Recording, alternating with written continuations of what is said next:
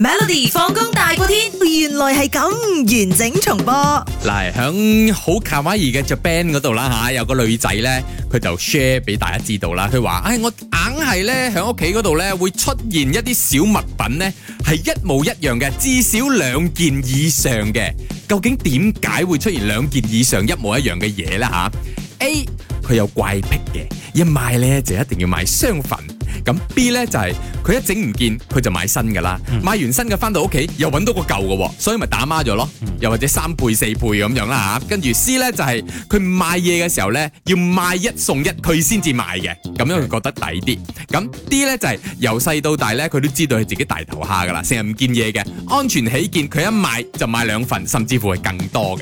我嗯 A B C 呢度 A B D C，係你啊係啊，我嘛揀 A 啦。你揀 A 啊嚇，因為佢有怪癖同你一樣嘅我覺得我都係中意買兩份嘢，啊，stand by 咯，相相係咪對對啊嘛，呢啊係啲咁意頭嘅啊嘛，咩我係。即係你買風筒都買兩隻咁樣㗎，如果有錢就。兩邊一齊，哎呀乾晒個頭我。 係唔會兩個都拆嘅喎，因為哦我驚壞噶嘛。壞咗你就哎起碼係啦有個新至少嘅有一個 stand by，我嘅心態係咁樣啦。啊，一個月六位數果然係咁啊！嗰個唔係我啊 OK 嗱，日本呢個女仔咧，佢就話次次咧，我一唔見咗嘢咧，佢就買多一份，一買多一份咧，翻到屋企就揾到咗。佢 share 咗出嚟啊，喺 Twitter 嗰度啊，你知日本要玩緊 Twitter 啊嘛係。啊係啊，我中意。好多人好認同啊！佢 share 個圖片咧好得意嘅，佢係二零二三版本嘅。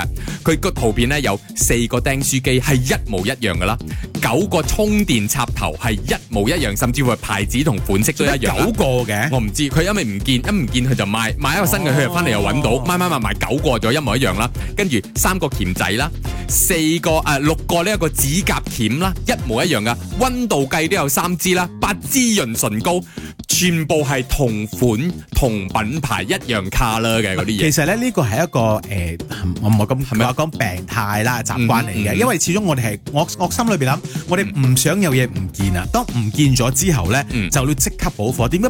然後補完貨之後你又揾翻，誒點解喺度㗎？啊你知唔知？因為我哋嘅褲袋咧，成日嗯揸車揸車有啲嘢咧，就好似我啲誒呃啲 mouse spray 啊，或者我你啲，真係成個褲袋都係嘢嘅喎。然之後佢會跌喺下底㗎嘛。然之後你唔見咗喎，啊跟住我你即刻又好買返緊張咗，又因買為返一樣佢係我嘅隨身物品嚟嘅，我 OK，絕對唔可以少咗佢嗰種啊。 OK OK OK，明白。所以你買好多咯，你上次泰國買買幾多打翻嚟？ 好啦，爽啊咩？